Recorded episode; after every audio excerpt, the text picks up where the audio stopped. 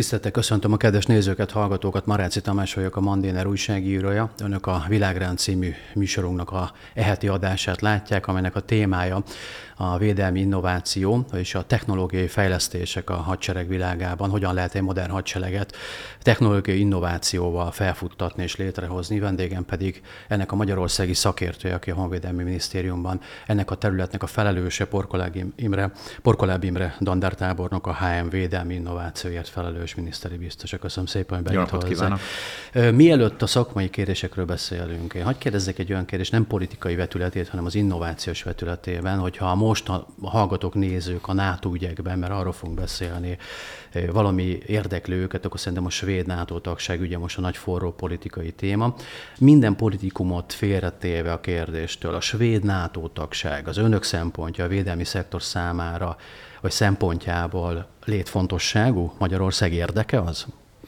Hogyha most szigorúan az innováció oldaláról közelítem meg ezt a kérdést, akkor mindenféleképpen érdekeltek vagyunk abban, hogy minél több együttműködést folytassunk a svédekkel, hiszen hogyha megnézzük a Európa térképén, azért a top innovátorok között van.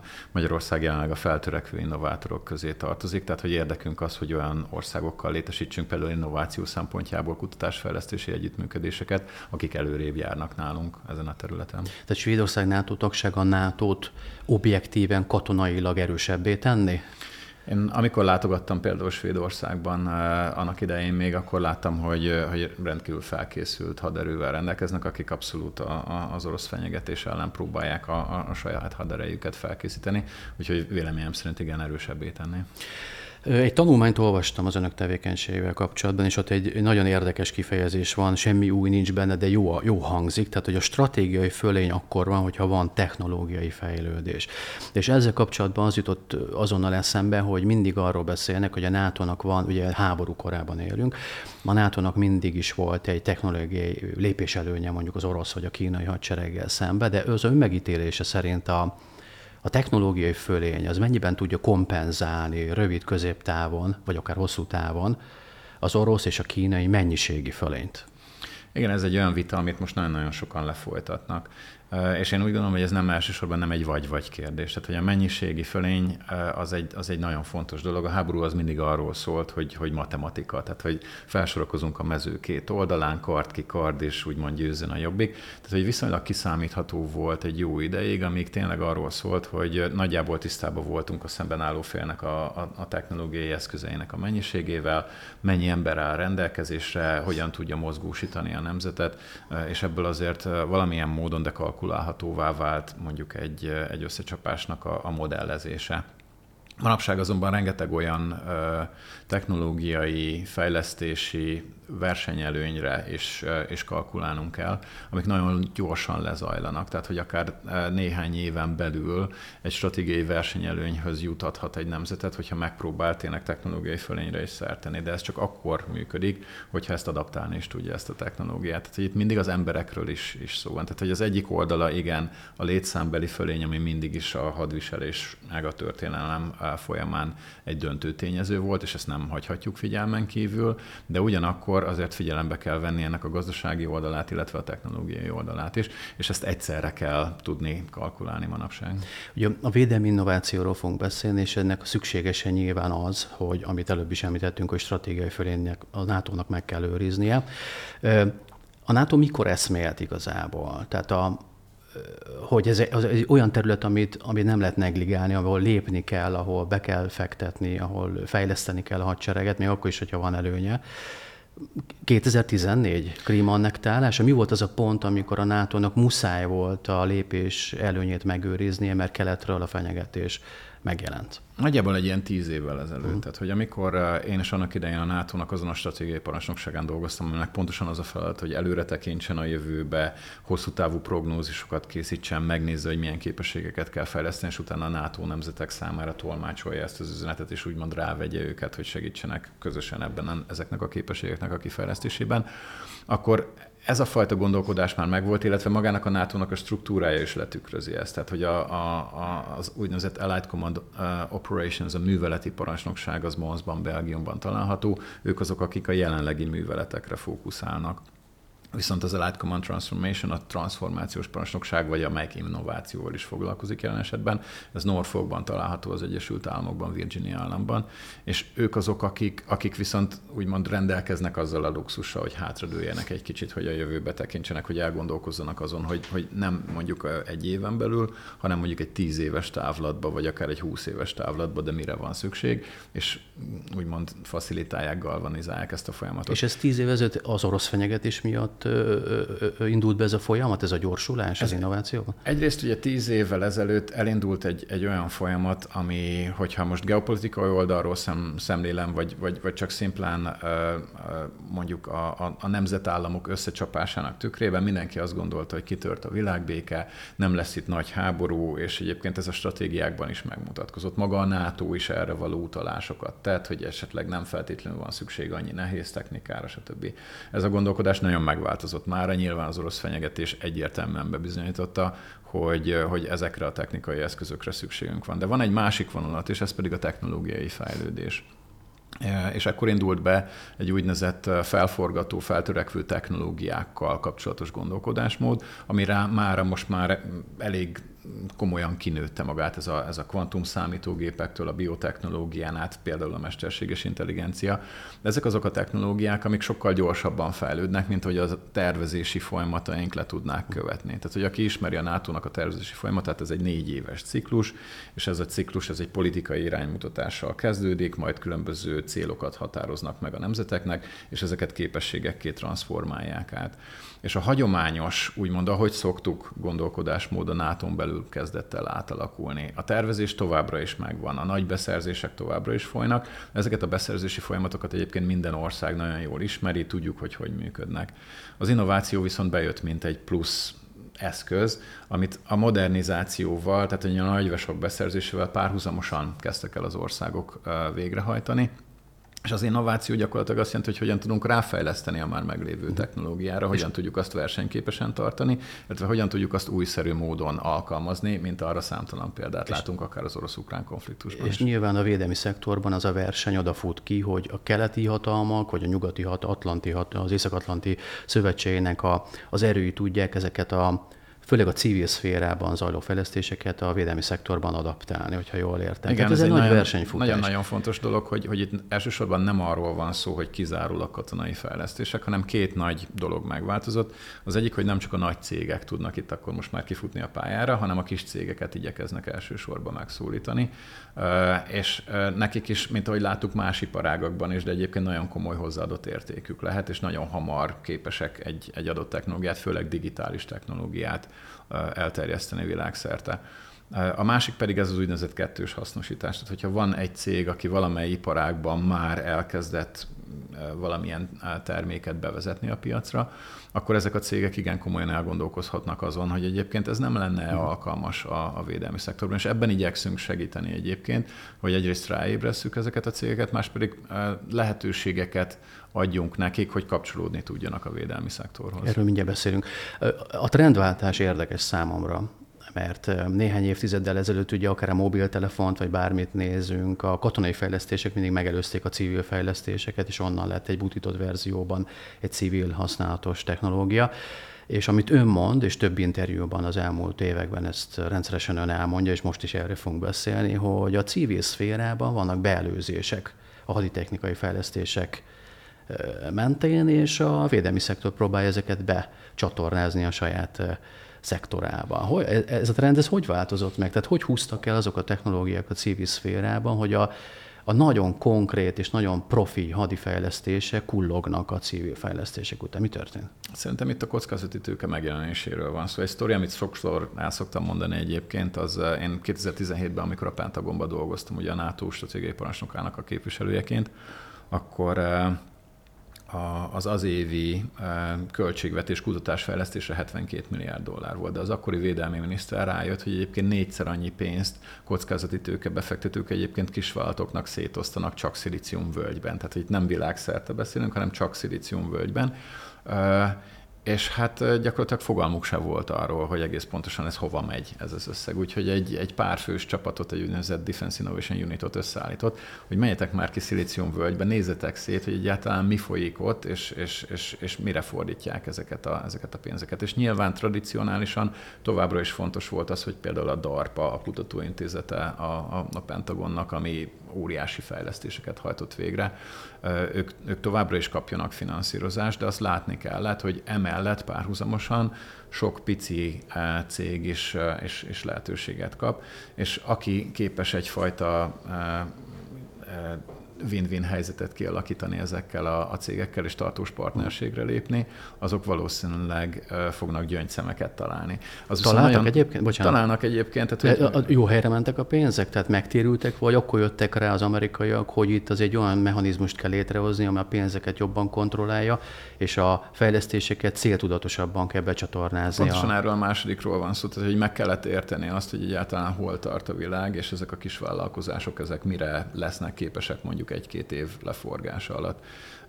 Viszont ez egy teljesen másfajta gondolkodásmód, mint a, a, a hosszú távú, jobban kiszámítható platformcentrikus, amikor mondjuk egy harckocsit, vagy egy repülőgépet, vagy valami mást fejleszt egy nagy vállalat, hiszen az egy, az egy jobban kontrollált, mérföldkövekkel jobban, jobban körülhatárolható folyamat. Itt egyszerűen arról van szó, hogy nagyon gyorsan berobbanhat egy kis vállalkozás, viszont lehet, hogy 80 tétet kell tenni annak érdekében, hogy a végén ténylegesen alkalmazásba hm. tudjunk venni két vagy három technológiát, és egyfajta fókuszálási folyamaton keresztül kell ezeket a partnerségeket, mint egy jó kertész az innovációval segíteni, hogy a végén oda találjanak a, a célhoz. Ön most rendekről beszélt absztrakt módon. Megkérhetem arra, hogy ha már említette a kettős hasznosítású technológiákat, említette a mesterséges intelligenciát, akkor láttam a tanulmányukban, hogy az adatkezelés, akkor ilyenek a kvantum technológiának az újításai, Igen, lehetne sorolni, rendszerek, autonóm rendszerek, önvezető járművek, stb. Elmondaná konkrétan, konkrét példákkal, hogy ez a hadiparban egy ilyen civil fejlesztés milyen drónok, vagy mi, mi, mi, milyen szervezetek fejlesztésében mondok egy példát a drónokra, amiből meg lehet érteni, hogy, hogy, hogy hogyan gondolkodik. Tehát, hogy ha például megint az Egyesült Államokról beszélünk, aki azért a költségvetését tekintve talán a legtöbbet költ a, a, a, a védelmi jellegű fejlesztésekre, Arról mindenki uh, olvasott már, hogy az F-35-ös, F-22-es, ugye platformok, ezek a repülőgépek, ezek rendkívül fejlettek, uh, viszont ugye más nemzetek is elkezdtek hasonló generációs uh, platformokat rendszeresíteni. Uh, ekkor az amerikai légierőben elindult egy gondolkodásmód, hogy mi lenne, hogyha digitális környezettervezéssel felgyorsítanák a, a, a fejlesztéseket, és most kijött egy úgynevezett Valkyr nevezetű drón. Egy, úgy kell elképzelni, hogy amíg egy platform, mondjuk egy, egy, egy repülőgép mondjuk 850 millió dollárba kerül, egy Valkyr kb. 3 millió dollárból kijön, és ezek a már pilóta nélküli rendszerek, ezek nem feltétlenül csapásmérő rendszerek. Tehát, hogy, hogyha ha úgy nézzük, akkor például láttam egy kísérletet, hogy mondjuk egy F-22-es és egy, egy 35-ös közötti kommunikációt biztosította az a, az a drón, ami repült velük kötelék végben. De ha belegondolunk, ugye sokkal több mindenre alkalmasak ezek a drónok, föl lehet őket akár csapásmérő fegyverekkel is, is szerelni. És három hete látott napvilágot egy bejelentés szintén a Pentagonból, egy úgynevezett replikátor nevezetű program, ami viszont a sok kicsi apró drón, tehát hogy itt most több ezres nagyságrendekről beszélünk, fejlesztésére vonatkozott. Tehát amíg egy Valkyrt is inkább egy nagy vállalat tud kifejleszteni biztonsággal, csak sokkal rövidebb idő alatt most már is nem kell mondjuk 20 évet várni a következő generációs repülőgépre, addig ezek a pici úgymond eldobható drónok, ezek ott vannak a piacon, mondjuk a mezőgazdaságban máshol már használják őket, viszont feldrítési feladatokra, vagy bármilyen más feladatra, akár logisztikai feladatokra is igénybe vehetők lesznek a jövőben. És ez az három, ez egyszerre jelenik meg. Tehát, hogy a beszerzésekkel létrehozott és platformok, amik a, a következő 30 évben ténylegesen ott lesznek a haderőben, mondjuk azok a nevezzük őket autonóm rendszerek, amik már egy kicsit gyorsabban, mondjuk akár egy 4-5 év leforgása alatt fognak egy-egy új típusra váltani, és kiegészíthetik ezeket a platformokat, illetve az a sok kicsi, apró, olcsó autonóm eszköz, ami így is úgy is a, a, a civil életben megjelenik, viszont valamilyen védelmi alkalmazással még biztonságosabbá téve integrálva ezekhez a nagy rendszerekhez segítheti a hadviselést. Te van, akkor mondaná még két-három példát, most csak leírás nélkül, hogy hol jelennek meg a civil fejlesztések a, a NATO a védelmi rendszerében? Ugye, amit lehet látni, hogy, hogy olyan területeket szólítunk meg elsősorban, ahol például a szenzor architektúrák, a, a, mondjuk a, a az áramellátás, ahol például mobil körülmények között kell tudnunk a, a, a védelmi rendszereknek biztosítani azt a fajta tápkapacitást, amire, amire szükségük van ezeknek a rendszereknek. Vagy akár említhetném a mesterséges intelligenciát, ami algoritmusokról szól, és, és ezeknél a rendszereknél egyfajta integrációt tesz, tesz lehető, és ezek az algoritmusok biztosítják majd azt, hogy mondjuk a különböző kommunikációs rendszereket hogyan tudjuk egymáshoz éleszteni. Köszönöm szépen. Ami miatt most beszélünk, tehát a hallgatók nézők kedvéért mondom, hogy az apropója, hogy ön behívtuk, az az, hogy két héttel ezelőtt Budapesten volt egy NATO innováció innovációs hét, aminek ön, önök voltak a házigazdái, és annak a különlegessége az volt, hogyha jól értem, hogy itt a itt van két eszköz, NATO eszköz, amely az innovációt segíti NATO szinten, és ebben Magyarország is aktív szerepet játszik. Az egyik a Diana, amely szervezetnek, ez egy, ez egy kutatóhálózat, vagy tesztközpont Igen. hálózat a nato belül. Ön ebben aktívan vezetőként részt vesz, az igazgató tanácsnak az elnök helyettes, ha jól tudom, és van egy másik, az innovációs alap, amely finanszíroz projekteket. Azt kérném, mivel ez nekem is egy fekete folt, gondolom a hallgatók, nézőknek is, hogy ez röviden, ez a két eszköz, milyen mechanizmusban segíti a cégek bevonását a védelmi fejlesztésekben? Hogyan működnek? Igen, hát többen fölkapták a fejüket, ugye, amikor ezt a NATO innovációs hetet eh, megrendeztük, egyébként a honvédelmi miniszter úr volt a, a házigazdája ennek a, ennek a hétnek, és az eseményen is eh, személyesen is tiszteletítette és a Védelmi Innovációs Kutatóintézet pedig segített a, a megrendezésében, de ez egy Ami óriási... ön a vezérigazgatója. Oké, most a minden titulust elmondtunk, akkor most már válaszolnék a kérdésre, hiszen mindenre rálátva. És hogy, eh, hogy az egy, az egy hatalmas dolog, hogy, hogy mi nem csak alapító tagok vagyunk ezekben a szervezetekben, hanem tényleg aktívan eh, ide hívtuk őket, és, eh, és egyébként a, a NATO Innovációs Alapnak, az igazgató tanácsának ez volt az első hivatalos üléseit Budapesten, és, és azokat a mechanizmusokat, hogy hogyan akarják majd a finanszírozást kitalálni, itt egy 1 milliárd eurós alapról van egyébként szó, ami kockázati tőke befektető módon működik, hogyan eh, szeretnék a jövőben kihelyezni. A Diana-ról azt kell tudni, hogy egy, egy radikálisan új megoldási módszertant keresett a NATO, pontosan azért, amiről már beszélgettünk. Tehát, hogy a tervezés alapú beszerzésen működő rendszerek, ezeket tudjuk, hogy hogy működnek, megvannak erre a mechanizmusok, de rengeteg olyan technológia megjelenik, amit viszonylag gyorsan kellene eljutatni a végfelhasználóhoz. És a Diana-nak a módszertan az, hogy tesztközpontokat ajánlanak fel a nemzetek, illetve úgynevezett accelerátor központokat, és ezekben a, a központokban fog a tényleges munka folyni. Tehát, hogy az igazgató tanács, amiben én is ugye részt veszek, mint elnök helyettes, csak stratégiai irányokat határoz meg. A Londonban nyílt központ az, ahol a, a, a tényleges menedzsment munka folyik, de ez is elsősorban nem úgy, hogy felülről lefelé megmondjuk, hogy mit csináljon mondjuk ezer kis cég, hanem egyfajta kihívásokat hirdetnek meg, és három és kihívást ő... hirdetett meg a Diana, amire óriási mennyiségű jelentkező, több mint 1300 ötlet érkezett és jelentkezés, amit éppen most leválogatunk és ezeket igyekszünk felkarolni. És Mi utána, ez a három kihívás, bocsásson meg? Ugye ez az energiareziliencia, a szenzor technológiák területén volt a, a második, és az autonóm rendszerek területén volt a, a harmadik. És tehát, prób- bocsánat, tehát önök meghatároznak három nagy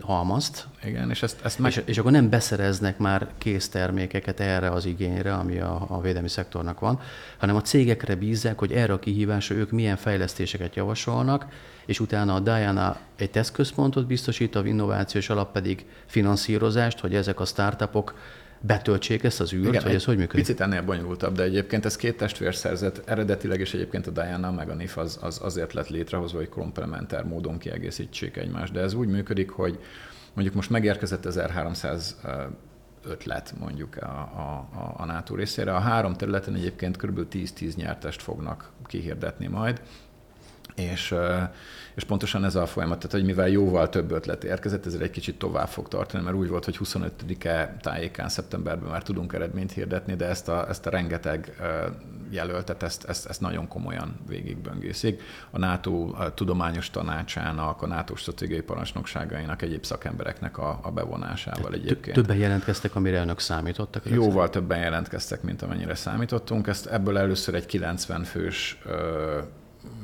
hogy mondjam, belső magot válogattak le, és további interjúk során fogják ezt akkor arra kb. 30 cégre leválogatni.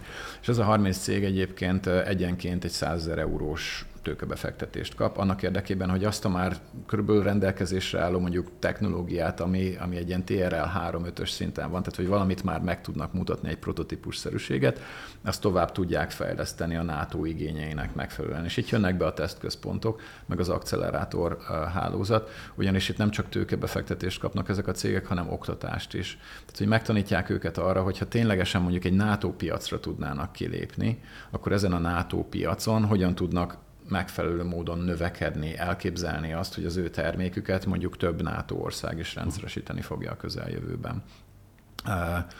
Ezen felül pedig természetesen szakmai segítségnyújtást is kapnak a, a tesztközpontoktól, ahol olyan szakemberek vannak, akik pontosan tudják, hogy, hogy, hogy védelmi szempontból is mire, mire van szükség a NATO-ban. Tehát, tehát ez a szisztéma, bocsánat, meg ez a szisztéma, tehát akkor hatékony, céltudatos és gyors, mert úgy veszem észre, hogy itt az volt a NATO célja, hogy a pénzek jó helyre menjenek, a startupok, aminek vannak jó ötletei, de finanszírozás hiányában nem tudnak kilépni, akkor azt a a finanszírozást a NATO megoldja nekik, kiválasztja azokat, amelyek beillenek a puzzle játékba, és azokat a hiányokat ki tudják tölteni, és akkor ez, le, ez az egész folyamat a pályázattól a maga a terméknek az asztalra lerakásáig eltelik egy év talán? Vagy? Hát hat hónapos sprintekről beszélünk, uh-huh. tehát hogy, hogy ez az első időszak, ez egy hat hónapos időszak lesz, amikor mondjuk a tíz kiválasztott cégnek be kell mutatnia, hogy milyen fejlődést értek el abban a hat hónapban. És itt jön be egyébként a NATO innovációs alapnak a szerepe, ugyanis a NATO innovációs alap inkább hosszú távú későbbi befektetéseket eszközöl. Tehát, hogyha mondjuk a második körben már 300 ezer eurót kellene befektetni, akkor abból az alapból tudják megfinanszírozni. De arra is szeretném felhívni a figyelmet, hogy itt nem csak és kizárólag ugye NATO finanszírozásról van szó, hiszen ha már egy védelmi jellegű befektetés egy cégnél jelen van, eddig ezt tapasztaltuk, akkor rengeteg civil tőkebefektető is megjelenik a cégek körül, tehát hogy várható, hogy máshonnan is fognak befektetéseket kapni ezek a cégek. És ugye ez segíti őket abban, hogy, hogy megfelelő módon dinamikusan növekedni tudjanak majd. Arról nem is beszélve, hogy elindult egy folyamat a nato belül, ami viszont a gyorsított alkalmazásba vételt is elkezdi figyelembe venni, hiszen hiába fejlesztenénk ki új technológiákat egyre nagyobb számban, hogyha ezek nem jutnak el a végén ténylegesen azokhoz a nemzeteknek a katonáihoz, akiknek a kezébe szálljuk ezeket a, a, az eszközöket. Most a folyamat startpontján vagyunk, az előkészítés, hogyha jól értem, megtörtént, most jönnek majd a fejlesztések a gyakorlatban. Melyik az az év, amikor maga biztosan ki tudjon jelenteni, hogy, ahogy említette, ezek a termékek bevethetőek lesznek a nemzeti hadseregekben. 2025, vagy mi az a céldátum? Ugye ezt úgy kell elképzelni, hogy, hogy, hogy 2025 az, amikor a teljes készenlétet a Diana eléri. Tehát, hogy a Diana önmagában is egy, egy startup a, a nato belül, rengeteg újfajta módszert annak kísérletezünk, nem csak finanszírozás szempontjából és a gyorsított alkalmazásból vétel szempontjából, de úgy önmagában a metodológiája az egésznek nem feltétlenül illeszkedik a jelenlegi struktúrába, de ez volt a cél.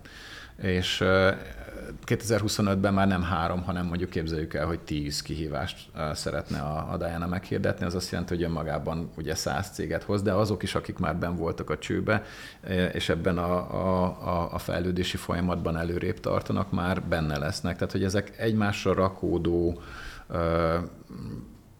folyamatok lesznek, amik egymást fogják erősíteni, és akkor már ugye lesz tapasztalata arra, hogy hogyan tudjuk ezeket jobban csinálni. Nem gondoljuk azt, hogy rögtön elsőre el fogjuk találni százszerzelékosan ezt a módszertant, de nagyon eltökéltek a nemzetek abban, hogy tényleg újszerű dolgokkal kísérletezve, megosztva a tapasztalatokat egymással, megpróbáljuk felgyorsítani a jelenlegi folyamatainkat. Ami érdekesebben, lezárva ezt a technológiai részt, és köszönöm, hogy ezeket összefoglalt, ez teljesen újszerű volt, hogy mi a magyar részvétel ebben? Hiszen nyilván önöknek az a stratégiai cél, hogy a magyar hadsereg ebben minél jobban benne legyen, és minél több hasznot húzzon belőle.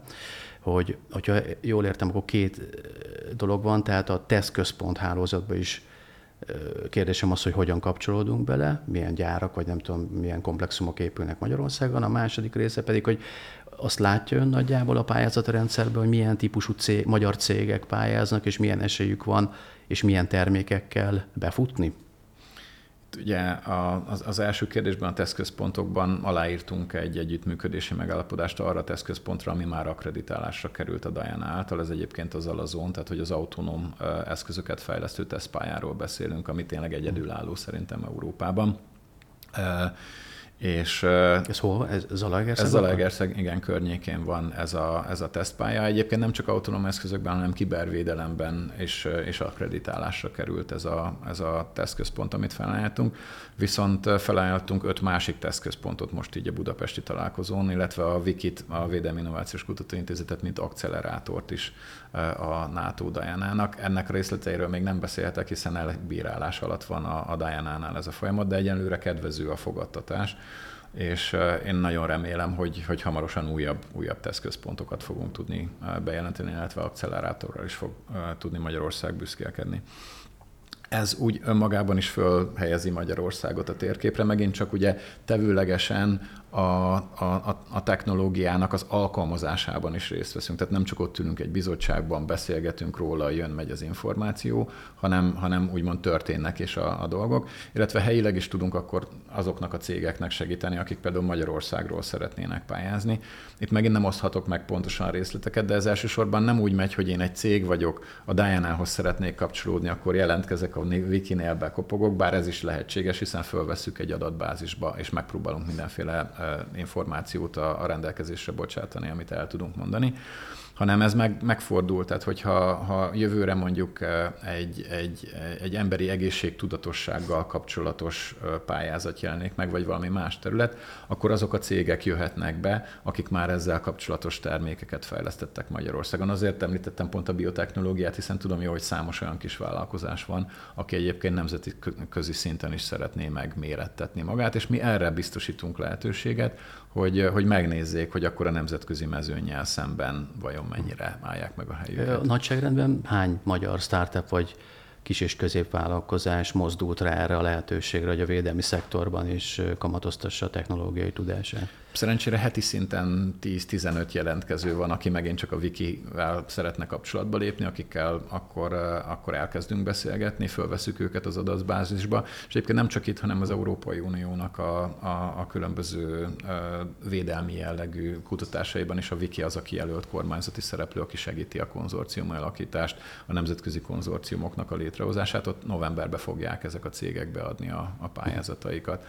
Úgyhogy egy, egy, egy rendkívül kiterjedt rendszert igyekszünk építeni, ahol, ahol mind az egyetemeket megszólítva, mind a már jelenleg rendelkezésre álló kutatóintézetekkel szorosabbra fűzve a kapcsolatot, próbáljuk ezeket valahogy kanalizálni a védelmi szektor felé, hiszen azok a, a, a rendelkezésre álló kutatások, amik már tényleg alkalmazott kutatási fázisban vannak, potenciálisan érdekesek lehetnek a számunkra tehát, is. Tehát ön belelát már ezekbe a zajló folyamatokba, nyilván a végeredményt még nem látjuk, de nagy reményeket táplál ön, látva ezeket a folyamatokat, és a magyar cégeknek az innovációs képességét, van benne kakaó, tehát van Én úgy gondolom, hogy semmi, semmiféle szégyenkezni valónk nincs egy, egy, egy, egy más nemzetközi céggel szemben. Tanulni valónk van. Ugye a, a fő problémát én ott látom, hogy, hogy eddig volt egy, egy agyelszívás. Tehát, hogy a fiatalok, akiket kiképeztünk itthon, azok elmentek külföldre, és ott próbáltak maguknak lehetőséget. A cél itt elsősorban az, hogy itthon legyenek projektek, nagy nemzeti védelmi jellegű uh, ipari befektetésekről rengeteg rengeteget lehet hallani Magyarországon. Ezek a cégek is az az érdekük, hogy, hogy, hogy itthon egy tudásbázis kialakuljon, hiszen őket is kell tudni a, a későbbiekbe segíteni. És a kutatásfejlesztés pedig pontosan egy olyan, olyan dolog, amiben én úgy gondolom, hogy nemzeti szinten már évek óta nagyon komolyan investálunk. Azzal, hogy most a védelmi részt is behoztuk, ez igazából csak egy adalék. Tehát, hogy ettől függetlenül a nemzeti programok tovább eh, mennek a, a, a Kulturális és Innovációs Minisztériumnak a vezetésével, de a védelmi jellegű innováció az viszont a Honvédelmi Minisztérium égisze alatt egy, egy, egy tényleg egy komolyabb, nagyobb figyelmet kapott most már.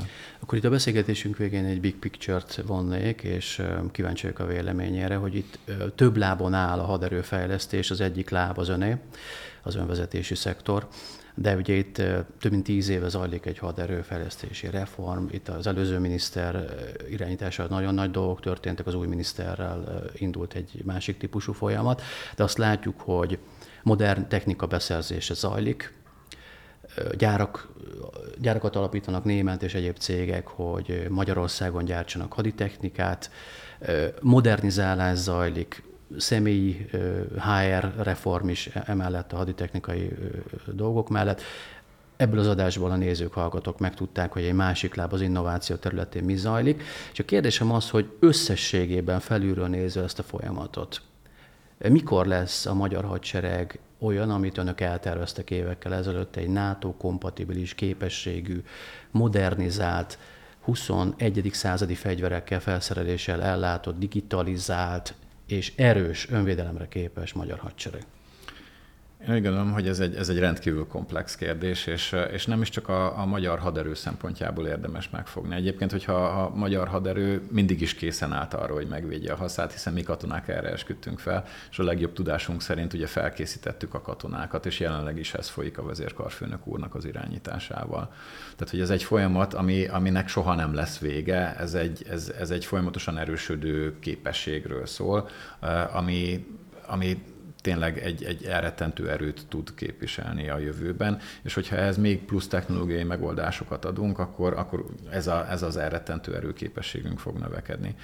Nemzeti szinten viszont ezek eh, én véleményem szerint a, a nemzeti ellenálló képességfejlesztés terén találkoznak egymással. Tehát az, hogy, eh, hogy a, a beszerzéseknek megfelelően a haderő rendszeresíti már ezeket az eszközöket, a védelmi ipari fejlesztésekről tényleg nagyon sokat lehet hallani, és hogyha a kisebb ipari szereplőket, az egyetemeket, stb. tudjuk galvanizálni és becsatornázni, hogy segítsék ezt a folyamatot, itt az válik lehetővé, hogy gyakorlatilag minden állampolgár valamilyen módon, de hozzá tud járulni a, a hazavédelméhez. Ha más nem, akkor csak az, hogy tudatosabbá válik, és megérti azt, hogy egy háború dúlik a, dúl a, a, a szomszédban. Erre nekünk fel kell készülnünk, hiszen ez akár eszkalálódhat is ez a helyzet.